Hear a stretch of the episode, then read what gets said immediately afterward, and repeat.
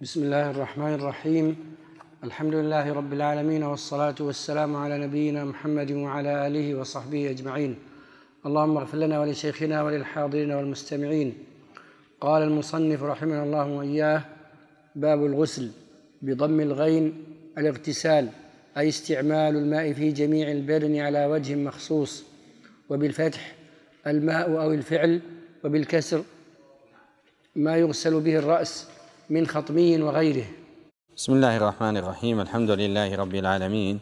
صلى الله وسلم وبارك على نبينا محمد على آله وأصحابه وسلم تسليما كثيرا إلى يوم الدين. أما بعد فأسأل الله جل وعلا أن يجعلنا وإياكم من أهل العلم والفقه والتقى وأن يبلغنا الخير والعمل والهدى وأن يجعلنا على سنة النبي المصطفى وأن يغفر لنا ولوالدينا وأزواجنا وذرياتنا وأحبابنا والمسلمين.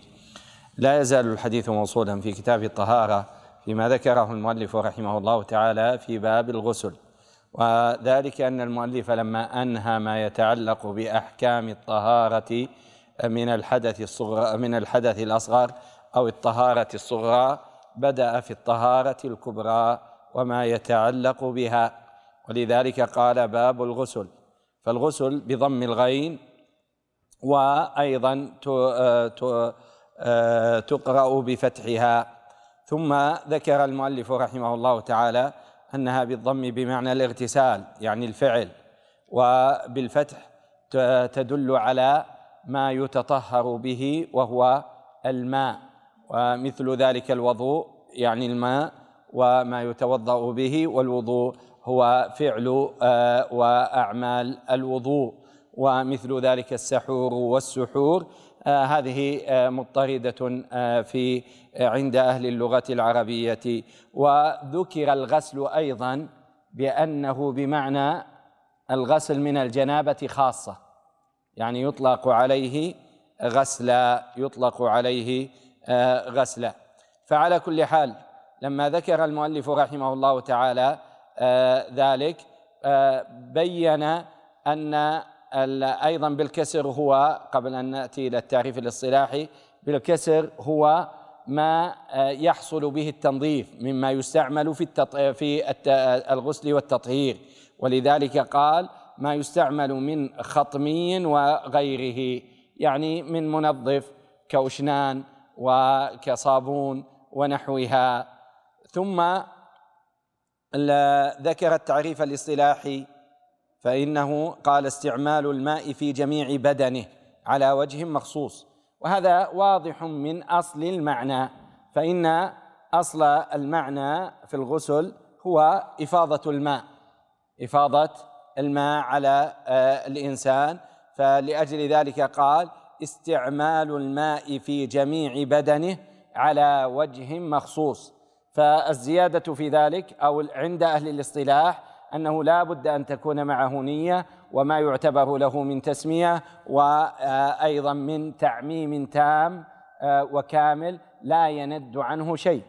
لأنه لو أفاض الماء على بدنه فنبى الماء عن آه، أليته أو بعض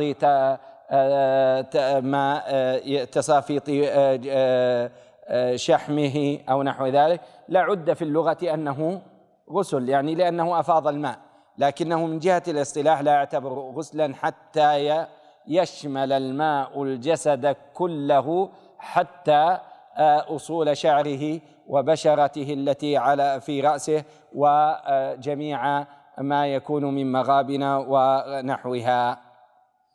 وأصل الغسل في كتاب الله جل وعلا وإن كنتم جنبا فطهروا وقد قال أهل العلم رحمه الله تعالى أن الله جل وعلا ذكر الوضوء بتفاصيله وذكر الغسل بإجمال. قالوا وذلك لأن الغسل كان معروفا عندهم. فلا يحتاج إلى زيادة توضيح. بخلاف الوضوء فإنه من خصائص هذه الأمة فلأجل ذلك على قول. وإلا تعرفون تقدم معنا لما آه، جاء في بعض الروايات هذا وضوئي ووضوء الأنبياء قبلي. فعلى كل حال هذا قول أو مقالة من قال بأنه لما ذكر هذا مجملا وذكر ذاك مفصلا. والسنة دالة في أحاديث كثيرة قولية وفعلية على الغسل وأحكاء ومشروعيته والإجماع منعقد على ذلك لا يختلف فيه. نعم. وموجبه ستة أشياء. أحدها موجبه بكسر الجيم وهو ما يكون سببا له. وموجب موجبا يعني أن يكون الغسل في عند حصول ذلك واجبا. فقال وموجبه ستة وهذه الستة بناء على حصر الحنابلة رحمه الله تعالى فيما انتهوا أو فيما اعتبروه لا تجب له الطهارة الكبرى أو الطهارة من الحدث الأكبر على ما استقرأوه وجمعوه. نعم. أحدها خروج المني من مخرجه دفقا بلذة لا إن خرج بدونهما من غير نائم ونحوه فلو خرج من يقظان لغير ذلك كبرد ونحوه من غير شهوة لم يجب به غسل. لحديث علي رضي الله عنه يرفعه إذا فضخت الماء فاغتسل وإن لم تكن فاضخا فلا تغتسل. رواه أحمد. والفضخ هو خروجه بالغلبة. قاله إبراهيم الحربي فعلى هذا يكون نجسا وليس بمذي. قاله في الرعاية. نعم. آه قال أحدها خروج المني. يعني هذا أول ما يوجب الغسل. أول ما يوجب آه الغسل آه وهو خروج آه المني من مخرجه دفقا بلذة. المني هو الماء الأبيض الغليظ بالنسبة للرجل الذي يخرج بلذة الذي يخرج دفقا بلذة أو بلذة هما مترادفتان إحداهما تغني عن الأخرى. ولذلك في بعض آه الكتب الحنابلة آه بلذة آه لأنه لا يكون بلذة إلا أن يكون إلا أن يكون دفقا. وإذا كان دفقا تحصل من حيث الأصل أنه تتأتى به اللذة. فكما قلنا إذا هو ماء أبيض غليظ يخرج عند اشتداد الشهوة بالغلبة بمعنى أن المرء لا يستطيع حجبه ولا منعه. إذا تحرك إذا تحرك. نعم. فهنا قال أما المني بالنسبة للمرأة هو ماء أصفر رقيق يخرج أيضا بلذة وبالغلبة وربما انتشر حتى خرج خارج فرجها وليس كل النساء يشعرن به أو تحس به في كل حال. يعني أنه أقل منه في شعور من حال الرجل. فهذا بالنسبة للمني. فإذا وجد المني وجد الإغتسال. لأن النبي صلى الله عليه وسلم قال إنما الماء من الماء. يعني إنما الماء الذي هو الاغتسال من الماء الذي هو المني إذا خرج. ولقول الله جل وعلا وإن كنتم جنبا فطهروا والجنب من؟ آه اسم لمن؟ آه وصف بالجنابة وهو حصول ال ال خروج المني والمعاشرة. فهذا قال دفقا بلذة لا إن خرج بدونهما من غير نائم. إذا إذا خرج بغير اللذة مثل ما قلنا الدفق واللذة هما كالشيء الواحد فإذا اقتصر على أحد القيدين كفى. آه، وإذا ذكر فيكون كالتأكيد. ولذلك أظن عبارة المنتهى أنها آه، بلذة بدون آه، إحدى الوصفين. نعم. هذا بالنسبة لخروج المني. قال لا إن خرج بدونهما من غير نائم طبعا سيأتي بيان أو تفصيل أحكام النائم أما يقول المؤلف رحمه الله تعالى إذا اختل قيد من هذه القيود بأن خرج من غير مخرجه فإنه لا يكون لا يكون له حكم الجنابة ولا يتعلق به حكم الغسل ولزوم الطهارة الكبرى من الحدث الأكبر. وسيأتي بيان ما الذي يلزمه. الثاني أنه لو خرج من مخرجه لكن بغير شهوة أو بغير لذة أو بغير دفق نعم فإنه أيضا لا يكون موجبا للطهارة الكبرى أو للغسل. وذلك أيضا آت في حديث علي رضي الله تعالى عنه أن النبي صلى الله عليه وسلم قال إذا فضخت الماء فاغتسل وإن لم تكن فاضخا فلا تغتسل. قال والفضخ خروجه بالغلبة. قاله إبراهيم الحربي. إبراهيم الحربي من أشهر من ألف في غريب الحديث يعني في الألفاظ الغريبة في تفسيرها وبيان معناها. فإذا آه، دل ذلك على أن آه، كونه آه، كون خروج المني يلزم به الغسل أن يكون دفقا بلذة لحديث علي هذا. ولذلك قالوا أنه لو خرج بغيرها كأن يكون الإنسان يشعر ببرد شديد فهي أحوال ليست أحوال معتادة. يعني أحوال لا ينفك غالبا صاحبها من أن يكون آه، فيه علة أو خارج عن المعتاد لكنها يمكن أن تكون. ولذلك قال إذا خرج على هذا النحو لم يكن موجبا للغسل. فلذلك قال فعلى هذا يكون نجسا. يعني أنه إذا لم يخرج على الحال الذي يحصل به آه، آه، يحصل به يحصل به الدفء آه، اللذة أو يحصل به آه، تكوين النطفة. فإنه في هذه الحالة لا يكون له الحكم الخاص وهو أنه طاهر. إذ أن من خصائص المني في المشهور من المذهب عند الحنابلة كما هو قول جمهور أهل العلم أنه طاهر. لأنه أصل ابن آدم. أصل ابن آدم ولا يمكن أن يكون أصل ابن آدم نجسا. ولا يمكن أن يكون آه، أصل ابن آدم نجسا. فلأجل ذلك قالوا من أنه طاهر. فيقول المؤلف رحمه الله لو خرج بغير دفق فإنه يكون في هذه الحالة نجسا.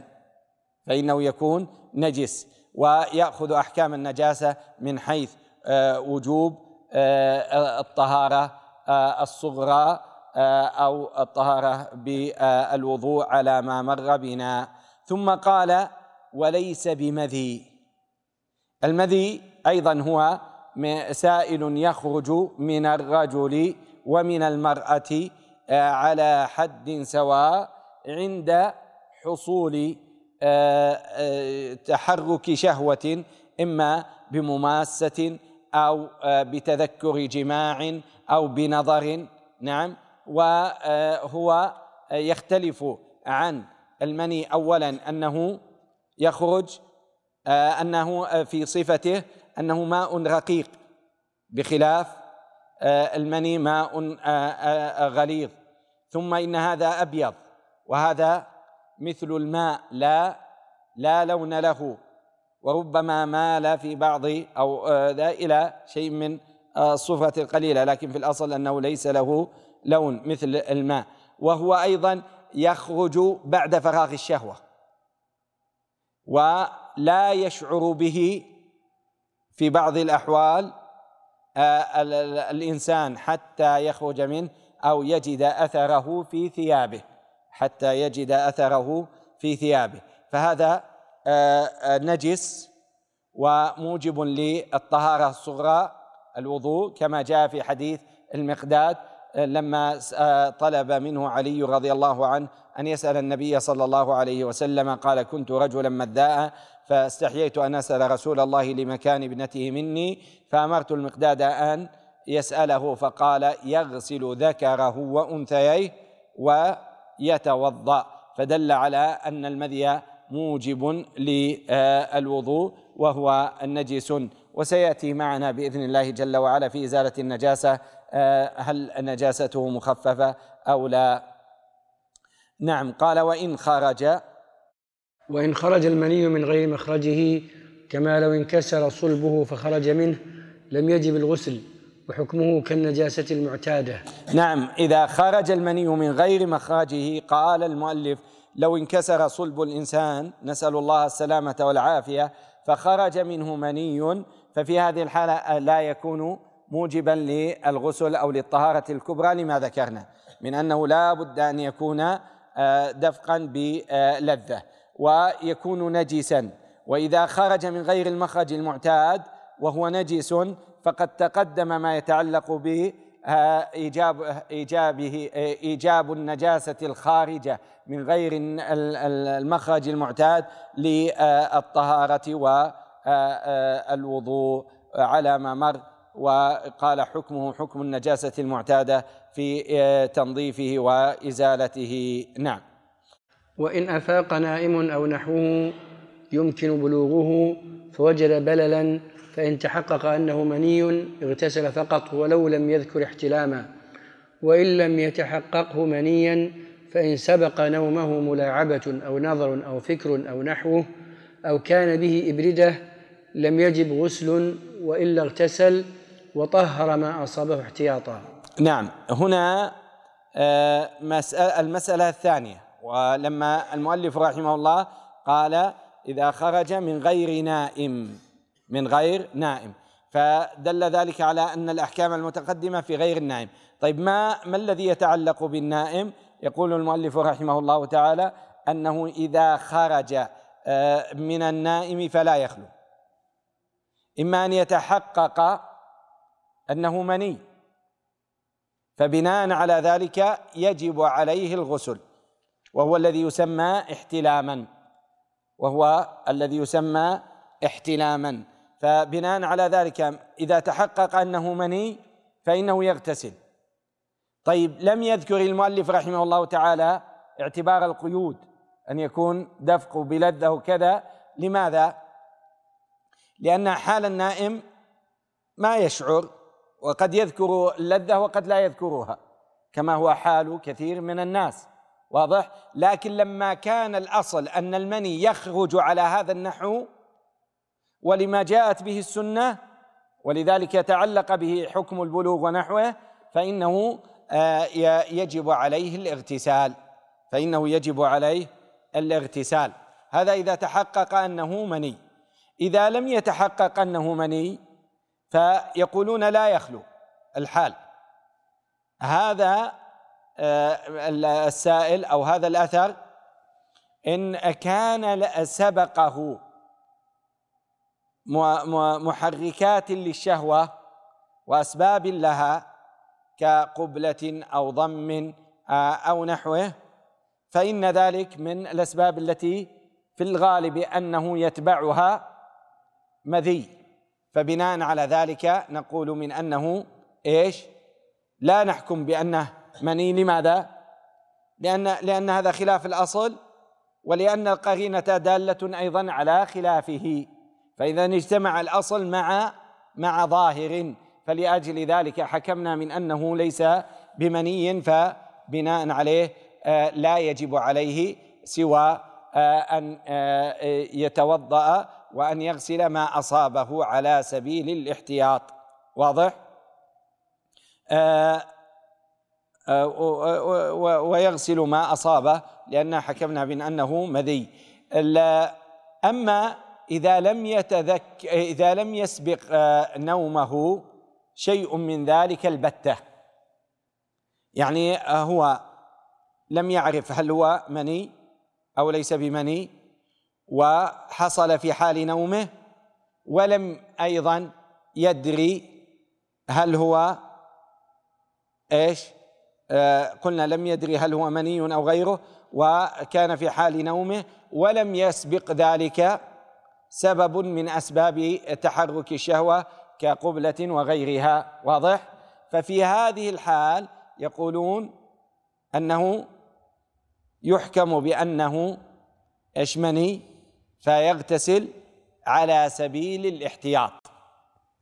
فإن قال قائل الأصل أن هذا مشكوك فيه. واضح؟ جرت عادة أهل العلم ألا يبنوا المسائل على على الشك. فقالوا أن أنه لا يخرج من آه، تبعة الطاعة بيقين إلا بذاك. يعني لا توجد قرينة لا يوجد هنا شيء يمكن أن آه، آه، نتكئ عليه لنصرفه إلى غيره والعبادة واجبة عليه ويمكن أن يكون منيا نعم. فبناء على ذلك لا يتأتى له اليقين بأن هذه العبادة وقعت على وجهها إلا بالغسل أو بالطهارة آه، الكبرى. فلأجل ذلك قالوا آه، من أنه آه، يلزمه في ذلك اغتسال. ولذلك قال وإلا اغتسل وطهر ما أصابه احتياطا. يعني هم حكموا من أنه مني ومقتضى حكمهم بأنه مني ماذا؟ أن يكون هذا هذا الماء طاهر. ومع ذلك قالوا أنه يغسله احتياطا لأنه يمكن أن يكون مذي آه، فيكون نجسا. فلأجل ذلك قالوا أو آه، آه، لما كان مبنى المسألة على الاحتياط احتاطوا لأجل الاغتسال وإحتاطوا لأجل الماء هل هو طاهر أو نجس؟ وحكموا بالأحوط وهو أن يحكم بنجاسته ولذلك قالوا طهر ما أصابه احتياطا. نعم. وإن انتقل المني ولم يخرج اغتسل له لأن الماء قد باعد محله فصدق عليه اسم الجنب ويحصل به البلوغ ونحوه مما يترتب على خروجه. نعم هذا هذه مسألة وهي آه، من المسائل التي آه، انفرد بها الحنابلة وربما حكي الإجماع على خلافها لكن بلا شك أنه قول أكثر أهل العلم. فالإمام أحمد رحمه الله كما استقر عليه قول المتأخرين من أصحابه أن أنه لو أحس الإنسان بانتقال المني من صلبه. لكن إيش؟ إما لضعف هذا الرجل ووهن قواه أو لكونه قد يعني جرى منه أكثر من مرة في الجماع فأحس بضعف. فبناء على ذلك هو قد يحس بانتقاله من صلبه. لكنه لا يخرج منه شيء. فهل يحكم أو يرتب عليه أحكام خروج المني فتجب عليه الطهارة الكبرى ويلزمه الغسل أو لا؟ الحنابلة قالوا من أنه يلزمه الغسل. لماذا؟ لأن آه، آه، حصول الانتقال يصدق معه إيش؟ آه، الاسم وهو الجنب. لأن الجنب من المجانبة. وهو انتقال الماء من محله ومفارقته له. واضح؟ هذا من جهة. من جهة ثانية قالوا أن ما شرع لأجله الغسل حاصل في مسألة الانتقال من ضعف يعقب البدن ونحو ذلك فلأجل هذا احتاج آه، الغسل. لكن آه، كما قلنا آه، وإن كان هذا هو مشهور المذهب إلا أنه من مفرداته ولذلك ذهب أكثر أهل العلم. وجملة من محققي الأصحاب منهم الموفق ومنهم صاحب الشرح الكبير وغيرهم أنه لا يلزم غسل إلا بالخروج. لا يلزم غسل إلا آه، بالخروج. وفرع ابن تيمية على هذا مسألة أخرى أيضا وقال أن المرأة آه، في حيضها إذا أحست بانتقال الحيض وإن لم يخرج فتأخذ أحكامه لأن النساء في الغالب آه، يشعرن بابتداء العادة وهن يتفاوتن في ذلك لكنهن يشتركن في آلام تجدها المرأة في آه، ظهرها وفي وهن في جسدها ونحو ذلك. وربما أيضا آه، قلست نفسها وتغيرت. فيقولون هذه إذا حصل هذا الانتقال فيجري آه، ابن تيمية رحمه الله تعالى به حكم لزوم الغسل آه، آه، آه، يرتب عليه الأثر الذي رتبه أحمد على خروج المني. نعم. فإن خرج المني بعده أي بعد غسله لانتقاله لم يعده لأنه مني واحد فلا يوجب غسلين. نعم المني أحيانا بعد الانتقال يبقى مدة ثم إذا ارتخت أعصاب الإنسان خرج. فيقول المؤلف رحمه الله تعالى ما دام أن قلنا من أنه يغتسل للانتقال فإن هذا سبب واحد والسبب الواحد لا يوجب غسلين. ولأن المقصود هو دفع ما وجده من وهن وضعف وذلك حاصل بالغسل آه بالغسل آه الأول. واضح؟ آه كذلك هذه المسألة. لا تحصل في هذه الصورة فقط بل في بعض الأحوال ربما خرج من الإنسان آه، مني آه، في دفقا بلذة ثم بعد اغتساله يخرج منه شيء. ثم بعد اغتساله يخرج منه شيء. فيقول المؤلف رحمه الله تعالى آه، أن هذا الخروج لا يوجب غسلا لأنه لما اغتسل له فإنه سبب واحد لا يوجب إلا غسلا واحدا لا يوجب إلا غسلا واحدا. هذا إذا كان منيا. في بعض الأحوال يخرج من الإنسان شيء يشبه المني آه، فيه بياض لكنه ليس بمني وهو الذي يخرج بعد البول وهو الذي يسمى ودي هذا في الغالب لا يحصل إلا بعلة.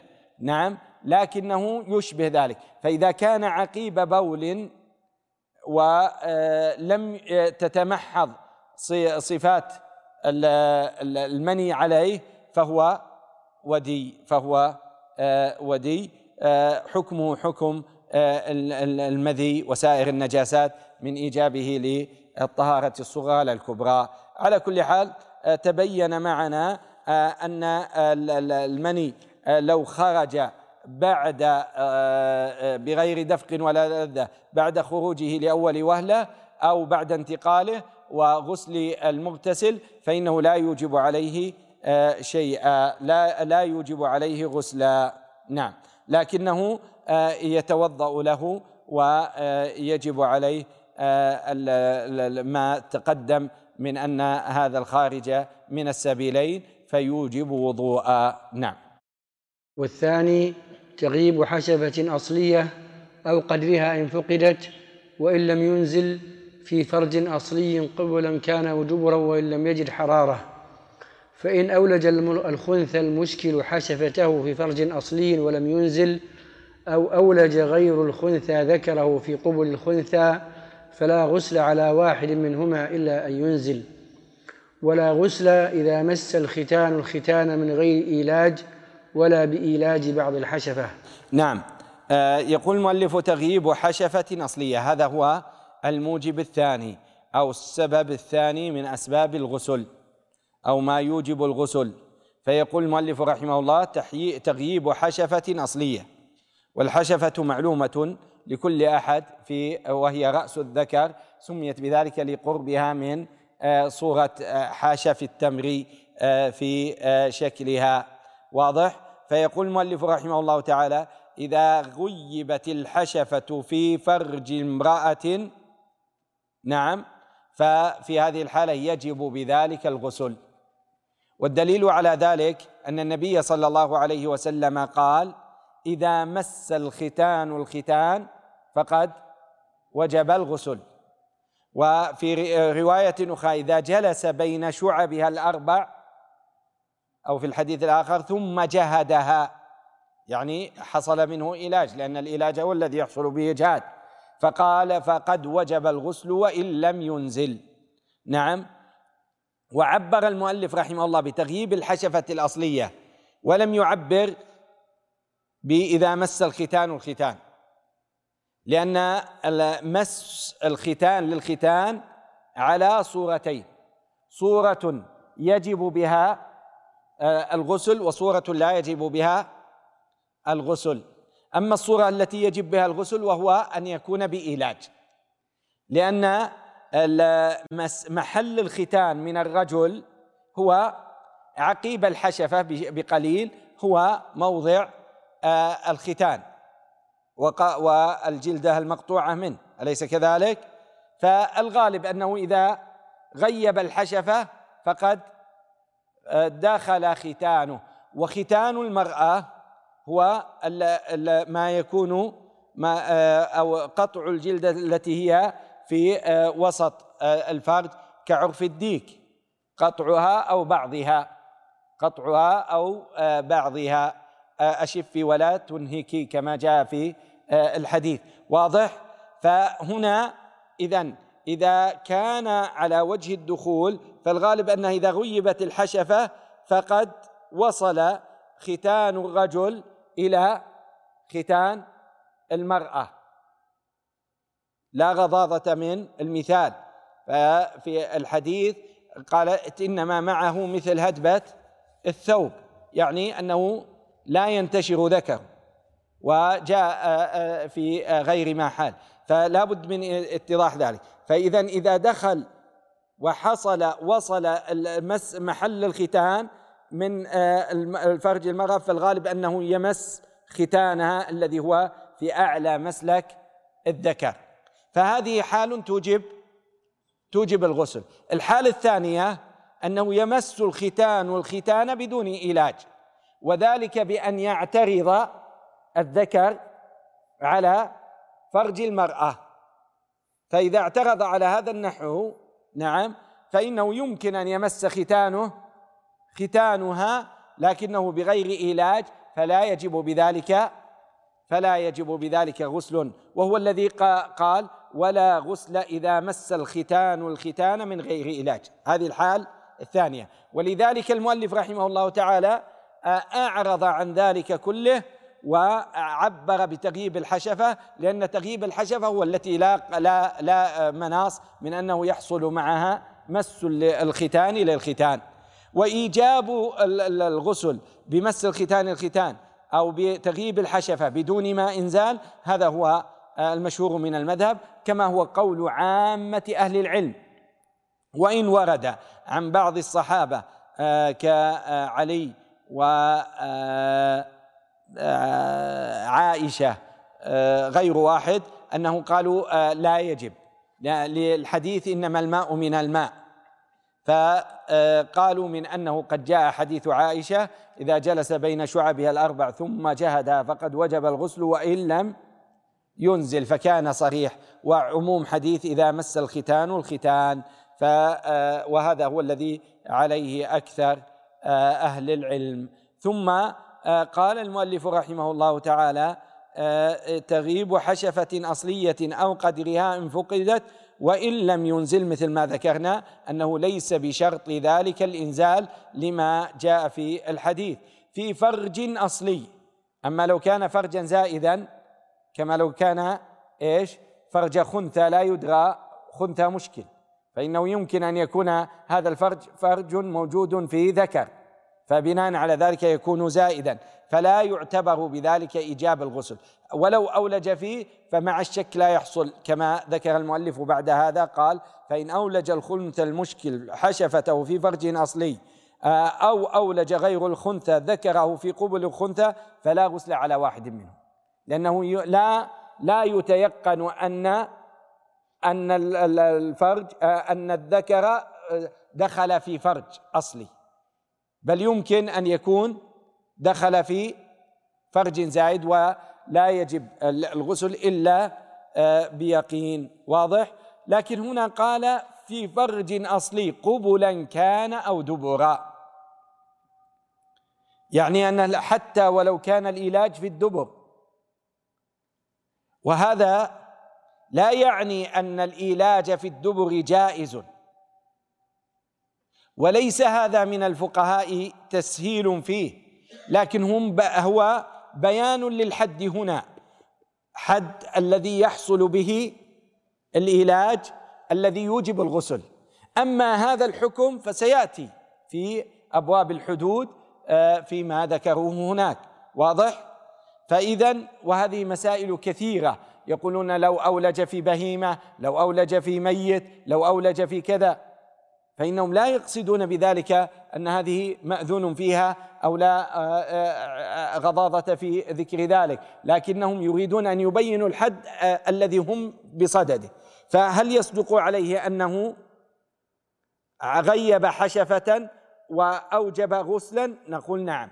لأنه كله يعتبر إيش؟ آه إيلاج ويعتبر إدخال وإن كان محرما وإن كان آه، محرما ويكون آثما. فما يكون من عقوبته وما يكون من محاسبته آه، سواء كان من أجنبية أو كان من زوجة أو كان من آه، رجل كل ذلك كل شيء وله حكمه. لكن من جهة وجوب الغسل هو يجب عليه الغسل. قال وإن لم يجد حرارة. يعني وكان يكون الفرج آه، فيه آه، آه، رغوة كثيرة أو ماء كثير لزوجة عالية أو نحو ذلك مما يعرفه المتزوجون. فيقول المؤلف رحمه الله أنه يتحقق بذلك اسم العلاج وحصول التغييب الحشفة وتعلق حكم وجوب الاغتسال. نعم.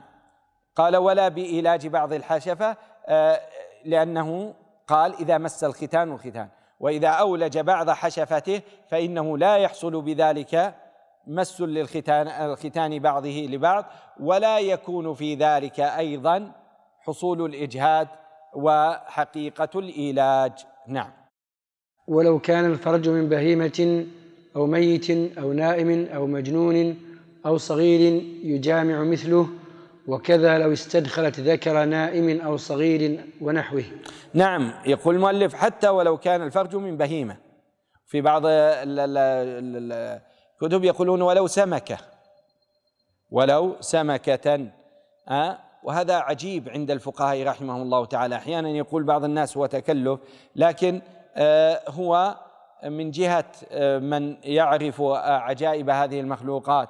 وبعض أنواعها وأنه ربما كان لها نحو من فرج الآدمية ومن يدخلون البحار ويصطادون ونحو ذلك. ربما يكون لهم بعض آه، تلك الأفعال وحصول ذلك تلك آه، ذلك السلوك فأراد الفقهاء أن يبينوا الحكم فيه.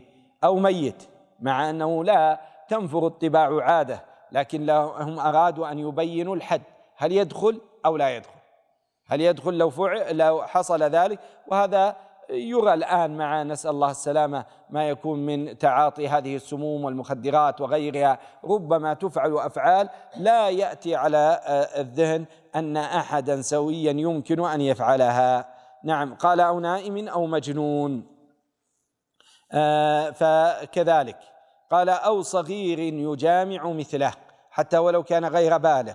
ما ما دام أنه يحصل منه إنعاض يعني أن ذكره ينتشر فإنه يحصل منه علاج ويتعلق به حكم الاغتسال. وليس المقصود بذلك أنه لو ترك الاغتسال يكون آثم لأنه غير بالغ لا يأثم. لكن لو أراد أن يصلي أو أراد أن يقرأ القرآن نقول ليس لك أن تفعل شيئا من ذلك حتى حتى تغتسل. نعم. قال وكذا لو استدخلت ذكر نائم أو صغير ونحوه. آه، إذا استدخلت يعني لم يكن ذلك بفعله لكنه بفعلها فيقولون بأنه يجب آه، كذا ذلك يجب الغسل آه، في هذه الأحوال. لكن على من يجب؟ نعم. يقولون على لو آه، إيش؟ استدخلت ذكرا فهذا الاستدخال من غير قصد. فيقولون من أنه لا يجب عليه. لكن بالنسبة للمفعول به يقولون أنه لو حصل ذلك بدون قصده فإنه يتعلق به غسل. لماذا؟ لأنهم يقولون أن آه، القصد لا يشترط في المفعول به لكنه يشترط في الفاعل أو العامل. نعم. والثالث إسلام كافر اصليا كان أو مرتدا ولو مميزا أو لم يوجد في كفره ما يوجبه لإن قيس بن عاصم رضي الله عنه أسلم فأمره النبي صلى الله عليه وسلم أن يغتسل بماء وسدر. رواه أحمد والترمذي وحسنه. ويستحب له إلقاء شعره. قال أحمد ويغسل ثيابه. نعم آه هذا هو الثالث مما من موجبات الغسل. قال إسلام الكافر. لا يختلف أهل العلم في أن إسلام الكافر يشرع معه الاغتسال. لكن هل يكون ذلك على سبيل الوجوب واللزوم؟ أم لا؟ أم يكون على سبيل الاستحباب؟ فالمشهور من المذهب عند الحنابلة أن أن ذلك واجب لأنه أسلم قيس بن عاصم فأمره النبي صلى الله عليه وسلم بذلك. وأيضا ثمامة بن أثال لما أسلم أمره أن يغتسل. فبناء على ذلك قالوا من أنه يجب عليه آه، الاغتسال. وإن كانت آه، عند الحنابلة رواية آه، قوية وهي خلاف مشهور المذهب أن ذلك مستحب وليس بواجب. لكن على كل حال لو قيل بالاستحباب في حال أنه لم يوجد منه في حال الكفر ما يوجب الغسل يعني يمكن أن يكون ذلك. لكن إذا وجد منه في حال الكفر ما يوجب الغسل نعم آه، فالظاهر أن القول بوجوب أو لزوم آه، الغسل آه، ظاهر جدا.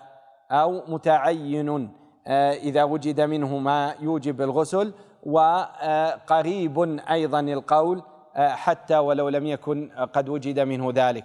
لكن لا شك أنه إذا لم يكن سبق منه ما يوجب الغسل فلو قيل بالاستحباب أو التأرجح بين الاستحباب والوجوب ممكن. أما إذا وجد منه ما سبقه ما يوجب الغسل فما ذكره الحنابلة في ذلك قوي جدا. آه، ثم قالوا ويستحب له إلقاء شعره آه، ألقي عنك شعر الكفر واختتن. ولأنه يعني في من جهة المعنى يظهر بحال أخرى مخالفة لحاله آه، لحاله الأولى حال الكفر بالله جل وعلا وعبادة الأصنام والأوثان. قال ويغسل ثيابه أيضا لأن الغالب أن الكفار لا يتنزهون من من النجاسات. نعم. والرابع موت غير شهيد معركة ومقتول ظلما ويأتي. نعم. آه، الموت آه، هو الرابع من أسباب وموجبات الغسل. فإذا مات الميت وجب غس وجب آه، تغسيله. وهذا جاءت في غير ما حديث عن النبي صلى الله عليه وسلم. اغسلنها ثلاثا أو خمسا أو أكثر من ذلك إن رأيتن ذلك. آه، في أحاديث كثيرة آه، في تغسيل آه، الميت في تغسيل الميت. فاذا هذا من جهة الأصل أنها أنه مشروع وأنه واجب بالنسبة للميت. فرض كفاية على الناس في أن يقوم به أحدهم حقا له لأنه لا يقوم به في نفسه من أجل ما حدث به من الموت. واضح؟ لكن هذا الميت واجب تغسيله. بالنسبة لمن يليه هو فرض كفاية. إذا قام به من يكفي سقط الإثم عن الباقين. استثني من ذلك شهيد المعركة فإنهم آه، كما جاء في ذلك الأحاديث أنهم لا يغسلون ولا يصلى عليهم. وسيأتي تفصيل ذلك في كتاب الجنائز كما ذكر المؤلف. والمقتول ظلما المقتول ظلما آه، جاء في الأدلة تسميته شهيدا. لكن هل يلحق بالشهيد في حكم التغسيل أو لا؟ آه، هذا هو مشهور المذهب عند الحنابلة. وأيضا آه، المسألة سيأتي تفصيلها في كتاب الجنائز بإذن الله جل وعلا. نعم. والخامس حيض والسادس نفاس ولا خلاف في وجوب الغسل بهما قاله في المغني. فيجب بالخروج والانقطاع شرط لا ولادة عارية عن دم فلا غسل بها والولد طاهر. نعم قال والخامس حيض والسادس نفاس. هذا محل إجماع أنها موجبة للوضوء آه، موجبة للغسل. لا يختلف في ذلك أهل العلم والسنة دالة على ذلك. فإن النبي صلى الله عليه وسلم قال لزينب لما كانت فيها استحاضة نعم فإذا ذهبت فاغتسلي. فإذا ذهبت حيضتك فاغتسلي. نعم فدل ذلك على أن الحائض تغتسل وهو محل إجماع والنفاس هو آه، مشتمل وداخل في اسم الحيض من جهة أحكامه وإن اختلف من حيث سببه. آه، هو أحكامه من جهة ما ما يجب به ومن جهة ما يجتنب في حال الحيض وفي حال النفاس ومنع الزوج من معاشرة زوجه فيهما حال واحدة.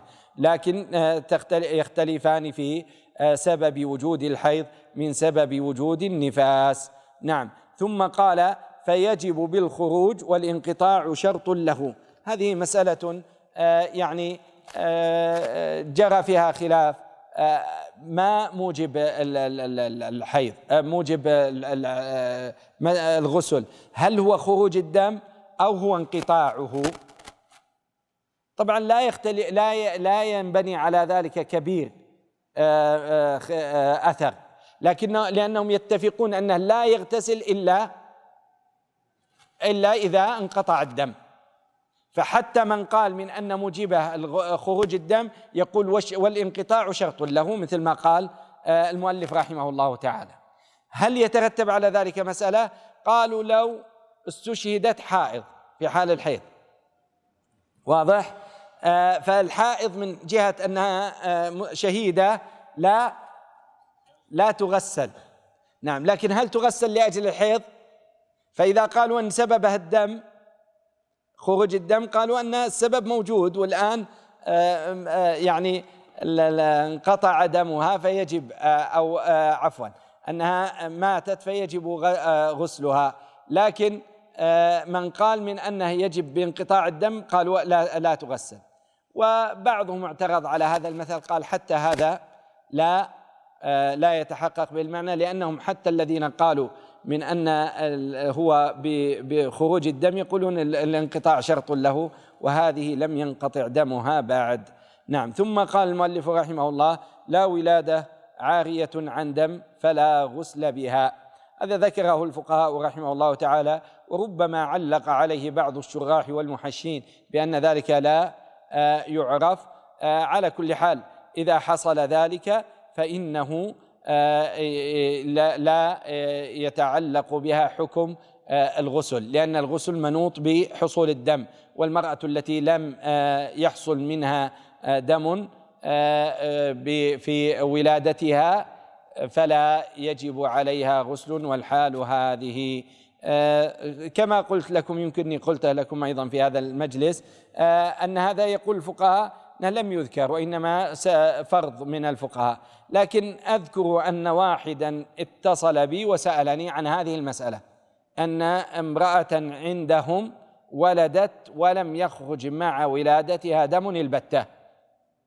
ولم أكن الحقيقة في حينها قد آه، تفطنت آه، لما ذكر الفقهاء. فتذكرت بعد حين فحاولت أن أبحث عن الرقم الذي اتصل بي فلم أعثر عليه ولم أستطع التحقق من حصول آه، ذلك. نعم. ومن لزمه الغسل شيء مما تقدم حرم عليه الصلاة والطواف ومس المصحف وقراءة القرآن أي قراءة آية فصاعدا وله قول ما وافق قرآنا إن لم يقصده كالبسملة والحمدلة ونحوهما. كالذكر. نعم إذا هذا من المؤلف رحمه الله تعالى في بيان ما يترتب على الحدث الأكبر أو على حصول واحد من هذه آه، الموجبات المتقدمة.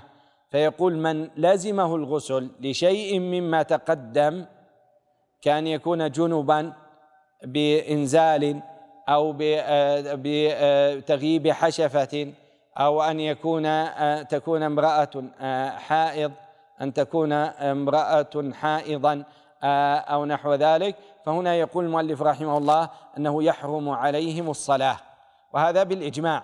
لا يختلف أهل العلم على أن من عليه حدث أكبر لا تجوز منه الصلاة ولا يحل له تعاطيها إذا كان لا يحل لمن حدثه أصغر فكيف بمن كان حدثه أعظم وأكبر فإنه بلا شك من باب أولى. والطواف وقد تقدم معنا أن الطواف يعتبر تعتبر له الطهارة.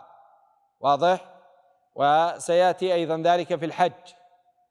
آه، لأن الله جل وعلا قال وطهر بيتي للطائفين فإذا طلب تطهير البيت الذي هو موضع الطواف فمن باب أولى أن يكون الطائف كذلك أليس كذلك؟ ولأن الطواف صلاة أيضا كما جاء عن ابن عباس هذا دليل ثاني ودليل ثالث وهو أنه كما سيأتي معنا أنه أحل للحائض إيش؟ أن تدخل لحاجة ولغير حاجة كعبور وخروج إلى دخول المسجد وخروج من جهة ثانية أليس كذلك؟ فلو كان لو كان المنع من من الطواف لأجل إيش؟ لأجل التلويث نعم ليس لأجل طلب الطهارة لكان الدخول لفعل واجب من واجبات الحج أولى من الدخول لمرور ونحوه الذي جاء الشارع بالإذن فيه. فعلم من ذلك أن العلة ليست هو منع الحائض من دخول المسجد لانها أبيح لها في غير واجب في أمر مباح فيما تحتاجه من دخول أو عبور أو آه، بحث عن ولد أو آه، آه، نحو ذلك. أو لأجل أن تغتسل في المسجد إذا وجد فيه مغتسل على ما سيأتي. واضح؟ فدل ذلك على أن الطواف مما آه، تطلب له الطهارة. الطهارتين الصغرى كالطهارة الكبرى. قال ومس مصحف أيضا آه، مر بنا ذلك. وهذا قول أكثر أهل العلم. نقل عن الأئمة الأربعة. وربما نقل ابن هبيره أو غيره الإجماع أو الاتفاق على ذلك. قال وقراءة القرآن أي قراءة آية فصاعدا وذكر المؤلف رحمه الله تعالى هنا للموجبات على حد سواء. فمعنى ذلك أن من كان بها نفاس أو من كان بها حيض أو من كان به جنابة آه نعم فإنهم في ذلك سواء. في أنهم لا يجوز لهم قراءة القرآن. وذلك لأن لأن هذا حدث أكبر فغلظ على صاحبه فلم يكن له ليقرأ شيئا من آه القرآن واستدل الحنابلة لا أحله لحائض ولا جنب. نعم. آه فقالوا من أنه جاء آه، في هذه آه، الأحاديث منع الحائض والجنب من قراءة القرآن كما أيضا من دخول آه، المسجد وسيأتي هذا. نعم. أما الجنب فهذا واضح. كان النبي صلى الله عليه وسلم لا يحجزه عن القرآن شيء غير الجنابة. واضح؟ فيمكن أيضا أن الحنابلة أخذوا أن الحيض في معنى الجنابة في أن جميعها إيش؟ موجبات للحدث موجبات للغسل وهي حدث أكبر فاستوت في حكم أو في منع قراءة القرآن على تلك الحال. والحديث الآخر في نعم. لكن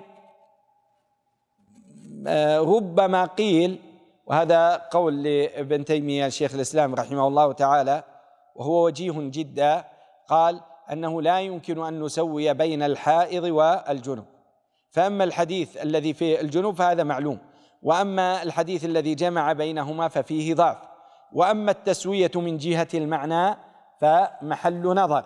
وذلك أولا لأن الجنابة لا تطول واضح؟ ولأن الحدث بالجنابة ورفعه بيد الإنسان فيمكن أن يغتسل فيذهب عنه. أما الحيض والنفاس فليس بيد المرأة ويطول ذلك. وربما إذا إيش؟ منعت فإن كانت حافظة نسيت. فلأجل ذلك قالوا أنه يمكن أن يقال أنها إذا احتاجت لتذكر القرآن أو نحوه فيخفف في جانبها أو يؤذن لها في أن تقرأ.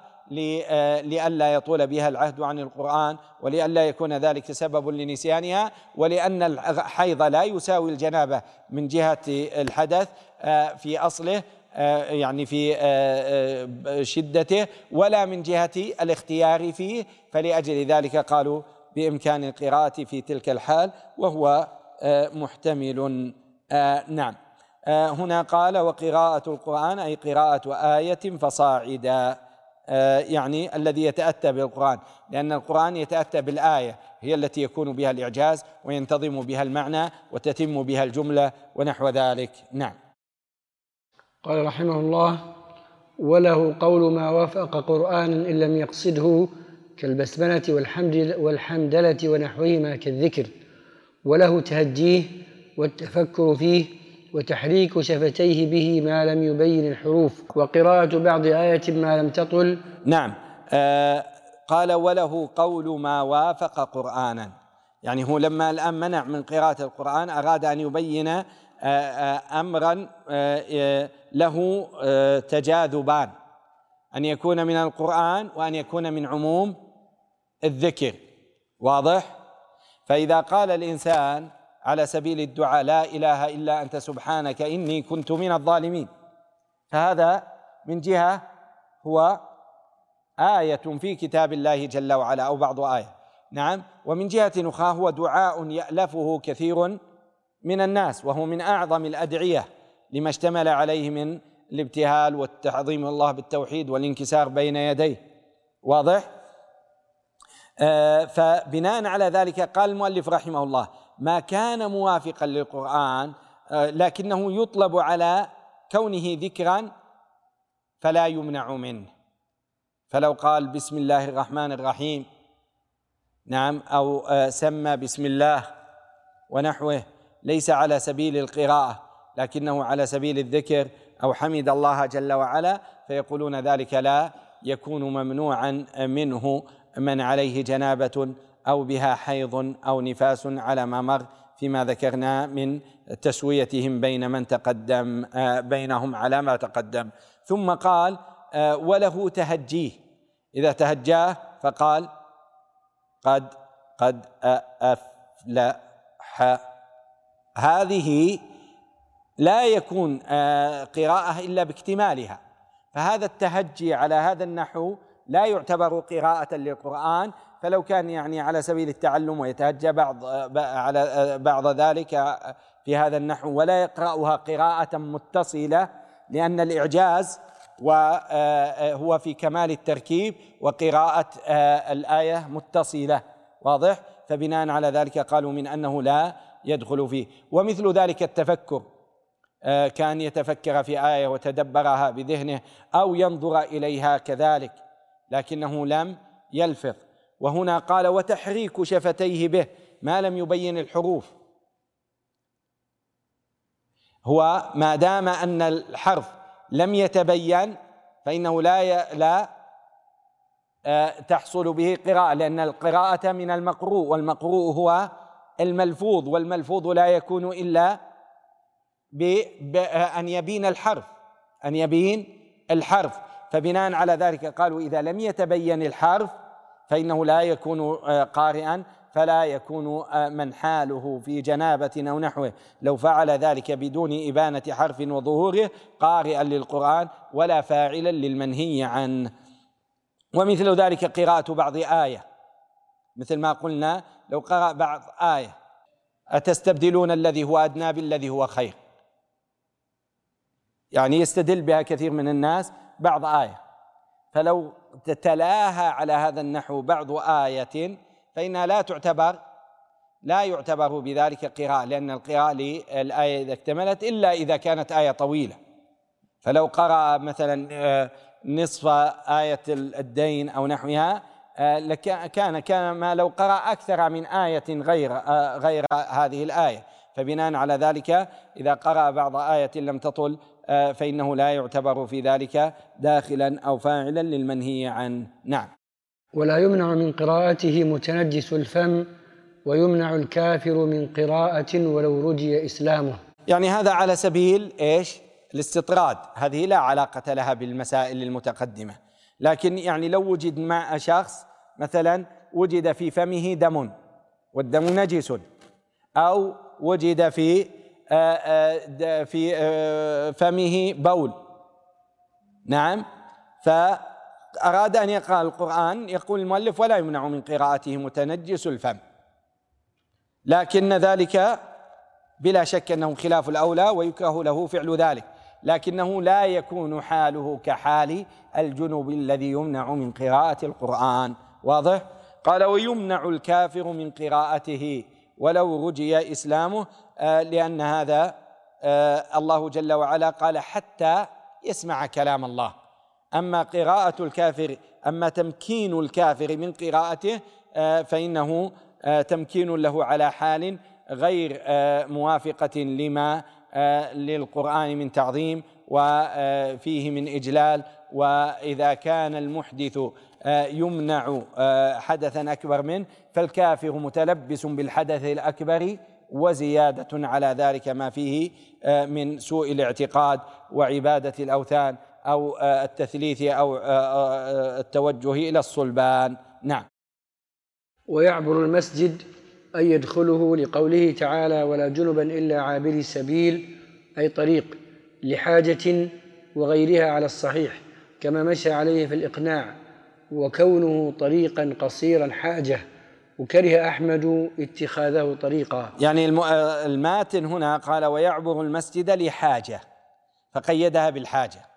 فالشارح رحمه الله تعالى على ما مشى عليه الحنابلة من أنهم أطلقوا أنه من آه، كان هذه حاله وأراد العبور ويؤمن أن يكون فيه تلويث فالآية دالة على الإذن ولا جنبا إلا عابري سبيل. وإذا أذن للجنب أن يعبر فمن باب أولى من كان حدثه أقل. واضح؟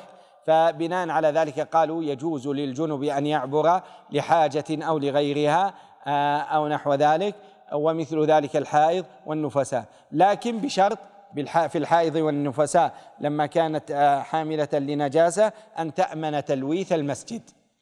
لأنه لو لم تكن حائضا وكان شخص حاملا لنجاسة يمكن أن تلوث المسجد لمنع من الدخول لئلا يلوث المسجد. واضح؟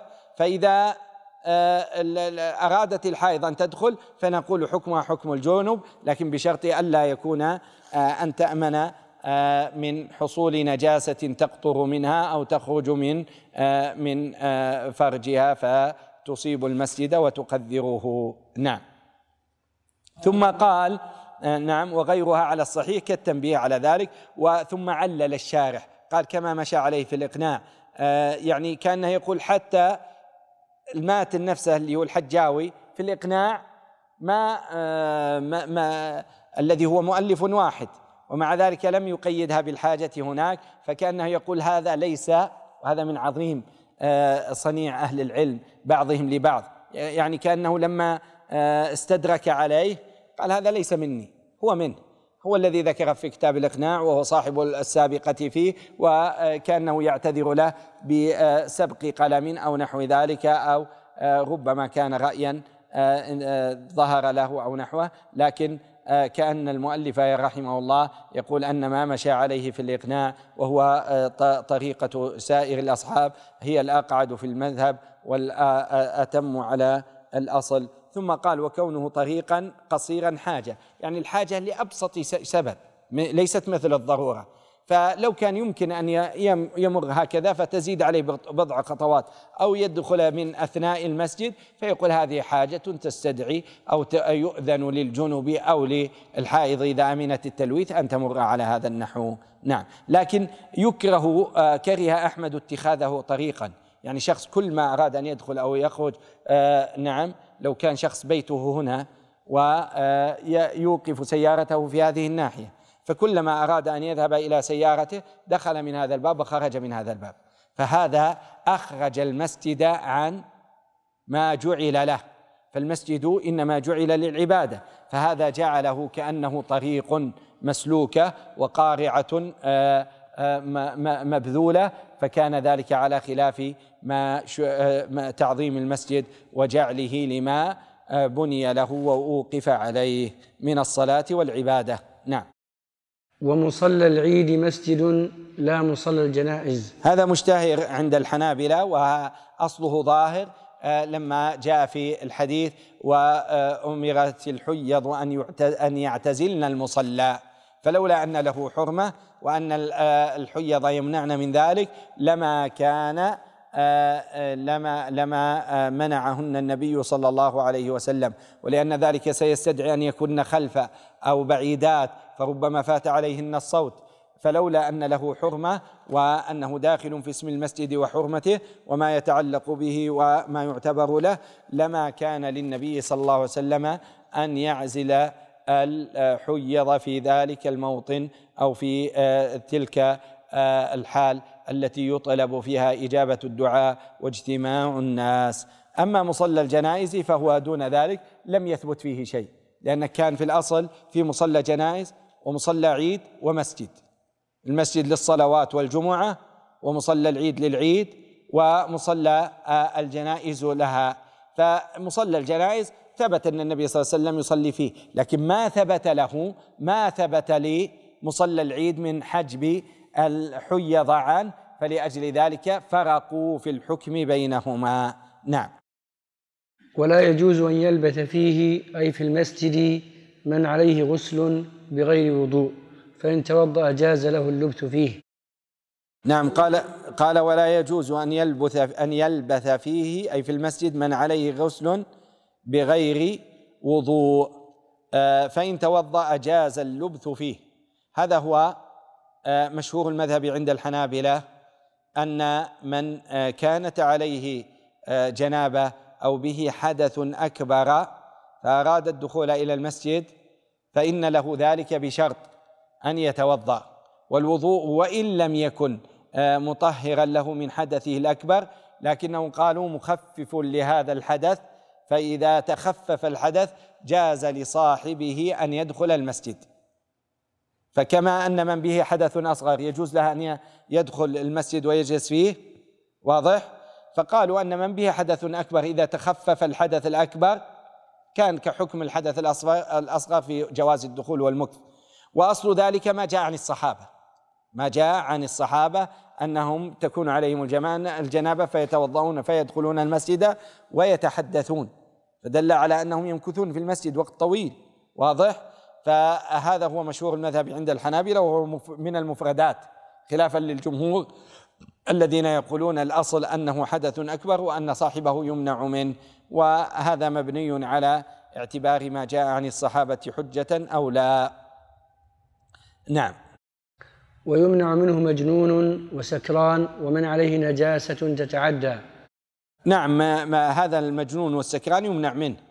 فإذا كان السكران آه، يا أيها الذين آمنوا لا لا تقربوا الصلاة وأنتم سكارى والمجنون أشد من السكران فكانوا في الأصل أنهم في الغالب لا يؤمنوا من آه، أن يدنسوا المسجد أو يؤذوا آه، المصلين ونحوه فيمنعون منه تعظيما للمسجد. ومن عليه نجاسة تتعدى. يعني لا يمكن حفظها. كصغير فيه أثر غائط أو بول أو شخص فيه دم يتأذى الناس به أو يسيل فلا يجوز. نعم. ويباح به وضوء وغسل إن لم يؤذ بهما. نعم ويباح به وضوء. هذا أيضا استطراد من الشارح رحمه الله تعالى وهو لو كان على الإنسان غسل فهل له أن يفعل الغسل والوضوء داخل المسجد؟ هذا محل تفصيل.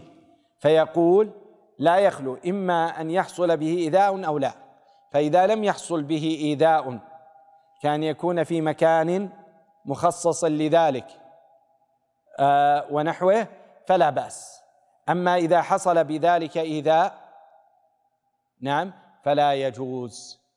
فعلى سبيل المثال الآن عندنا في هذا المسجد لو اغتسل أحد في جهة من جهاته لافضى ذلك إلى أن آه، آه، تبتل أرضه وينشأ من ذلك رائحة ونحوه فيكون في ذلك حصول أذية لا, لا محالة.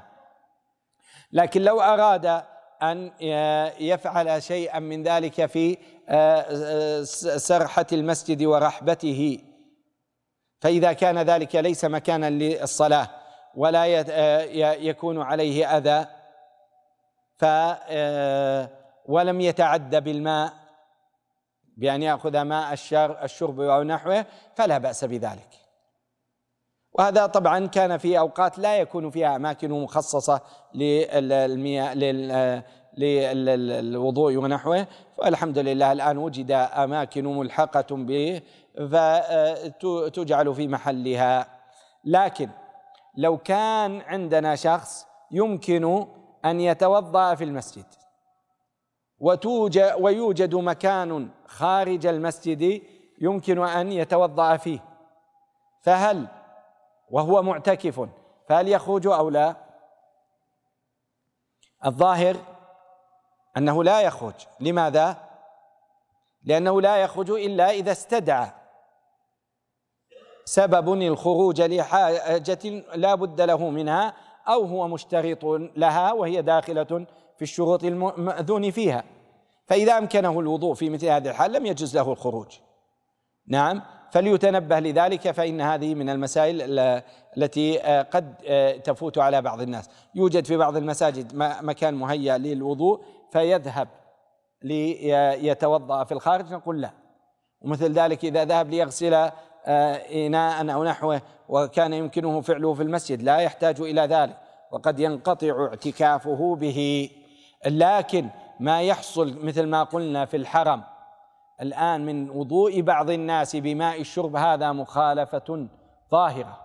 ولا أقل من أن يقال أن وضوءه ليس بصحيح وأنه آثم في فعله وتحصل الأذية ولأجل ذلك يمنعون منه ويدفعون من يفعل ذلك لأنهم ربما أثر, أثر البلل في على مشي الناس وإمكان الصلاة في تلك البقاع. نعم. وإذا كان الماء في المسجد جاز دخوله بلا تيمم وإن أراد اللبث فيه للاغتسال تيمم وإن تعذر هذه مسألة عجيبة. يقول وإذا كان الماء في المسجد جاز دخوله بلا تيمم وإن أراد اللبث فيه للاغتسال تيمم. يعني شخص آه، إذا كان الماء في المسجد جاز دخوله بلا تيمم. واضح؟ آه، فهنا دخول المسجد جاز دخوله بلا تيمم. واضح؟ هذا قدر هي الثالثة الحقيقة. وإن تعذر الماء نعم عشان تكون المسألة واضحة. نعم. وإن تعذر الماء واحتاج للبث جاز بلا تيمم. نعم يعني عندنا الآن ثلاثة أحوال. واحد أراد أن يدخل لأن الاغتسال موجود داخل المسجد. كان يكون فيه مستحم مهيأ للناس لا يجد غيره. وهو جنب. فهذا يدخل. مثل ما يدخل عبورا فمن باب أولى إذا كان يدخل لأجل تحصيل الطهارة من الحدث الأكبر واضح؟ ولهذا قال جاز دخوله بلا تيمم وكأنه يشير إلى بعض قول الفقهاء في أنهم يقولون أنه يتيمم. ومثل ذلك قال وإن أراد اللبث فيه للاغتسال تيمم. يعني هو دخل إلى المسجد وينتظر مثلا مكان المستحم حتى يفرغ فهو سيكون منه مكث بين يدي الاغتسال ليس هو مرور إلى المحل المغتسل وإنما مكث فيتيمم. واضح؟ هاتان مسألتان لا إشكال فيها. لكن ما الحالة الثالثة؟ إذا تعذر الماء اللي هي في المسألة الأولى اللي شخص أراد أن يجلس في المسجد ولا وقلنا بأنه يتوضأ. طيب ما وجد وضوء؟ وهو محتاج لأن يجلس في المسجد. يقولون واحتاج للبث جاز بلا تيمم. هذا الحقيقة آه، مشكل. الآن المسألة اللي قبلها أراد اللبث فيه للاغتسال يتيمم. وإذا أراد البقاء, في المسجد لحاجة ولم يجد ماء للوضوء لا يتيمم. لو ألحقوا هذه المسألة بالمسألة التي قبلها نعم آه، لكان آه، أولى. ولذلك نقل عن الموفق بن قدامة رحمه الله تعالى أنه قال أن هذا غير صحيح. يعني أنه لا بد أن يتيمم. لأنه الآن الذي دخل لأجل الاغتسال وإنما يلبث ويمكث حتى ينتهي من قبله ونحو ذلك يتيمم. وهذا الذي يدخل لا يريد ليس لأجل الاستحمام والطهارة الكبرى آه، وإنما يريد الجلوس لا يتيمم إذا تعذر عليه الماء. نقول هذا بعيد لكن هذا تقرير الحنابلة رحمهم الله تعالى. نعم. ومن غسل ميتا مسلما أو كافرا سن له الغسل لأمر أبي هريرة رضي الله عنه بذلك رواه أحمد وغيره. أو أفاق من جنون أو إغماء بلا حلم أي إنزال سن له الغسل لأن النبي صلى الله عليه وسلم اغتسل من الإغماء. متفق عليه. هذا من المؤلف رحمه الله تعالى آه، آه، شروع في الأغسال المستحبة. والأغسال المستحبة ذكر الحنابلة فيها ست آه، الحنابلة فيها ستة عشر غسلا. فقالوا من غسل ميتا فهو ليس عليه غسل من جهة الوجوب لكنه على سبيل الاستحباب كما سألت أسماء بنت عميس هل علي غسل؟ قالوا لا. لكن جاء عن أبي هريرة وجاء عن آه، علي رضي الله تعالى عنه أنهم أمروا بالغسل فقالوا من أن ذلك على سبيل الاستحباب.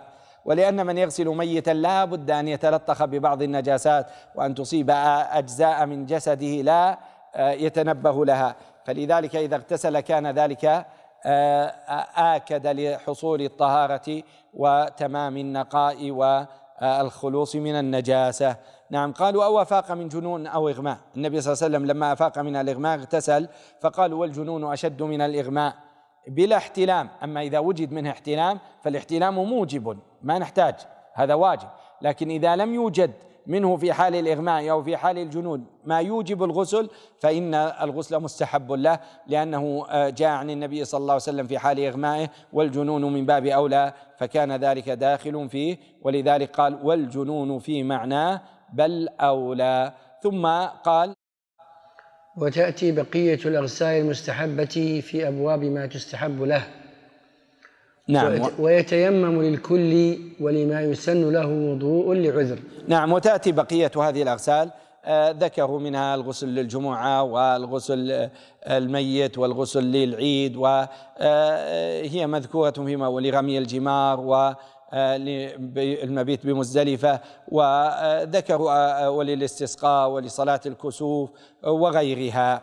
فعلى كل حال يقول أن المؤلف قال ستأتي في محلها لدخول مكة ولدخول الحرام وللإحرام.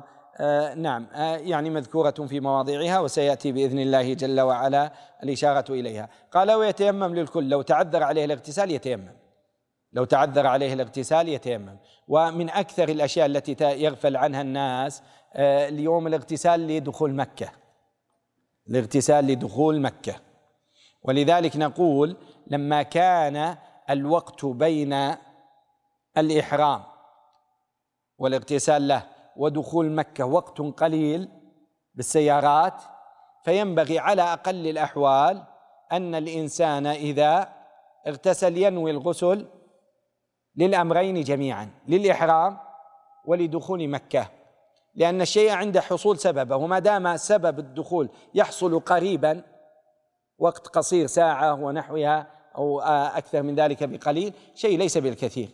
فالسبب هو تمام النظافة عند الدخول آه، فيكون. ولو وقف الإنسان في بعض مواضع يجد فيها محلا للاغتسال لكان ذلك أيضا آه، أكمل وأتم وأوفق لمتابعة السنة بإذن الله جل وعلا. قال ولما يسن له الوضوء لعذر؟ يعني لو أن شخصا أراد أن يتوضأ فلم يجد آه، مما يستحب له الوضوء كذكر الله جل وعلا ونحوه فلم يجد الوضوء فتيمم فيستحب له آه، ذلك.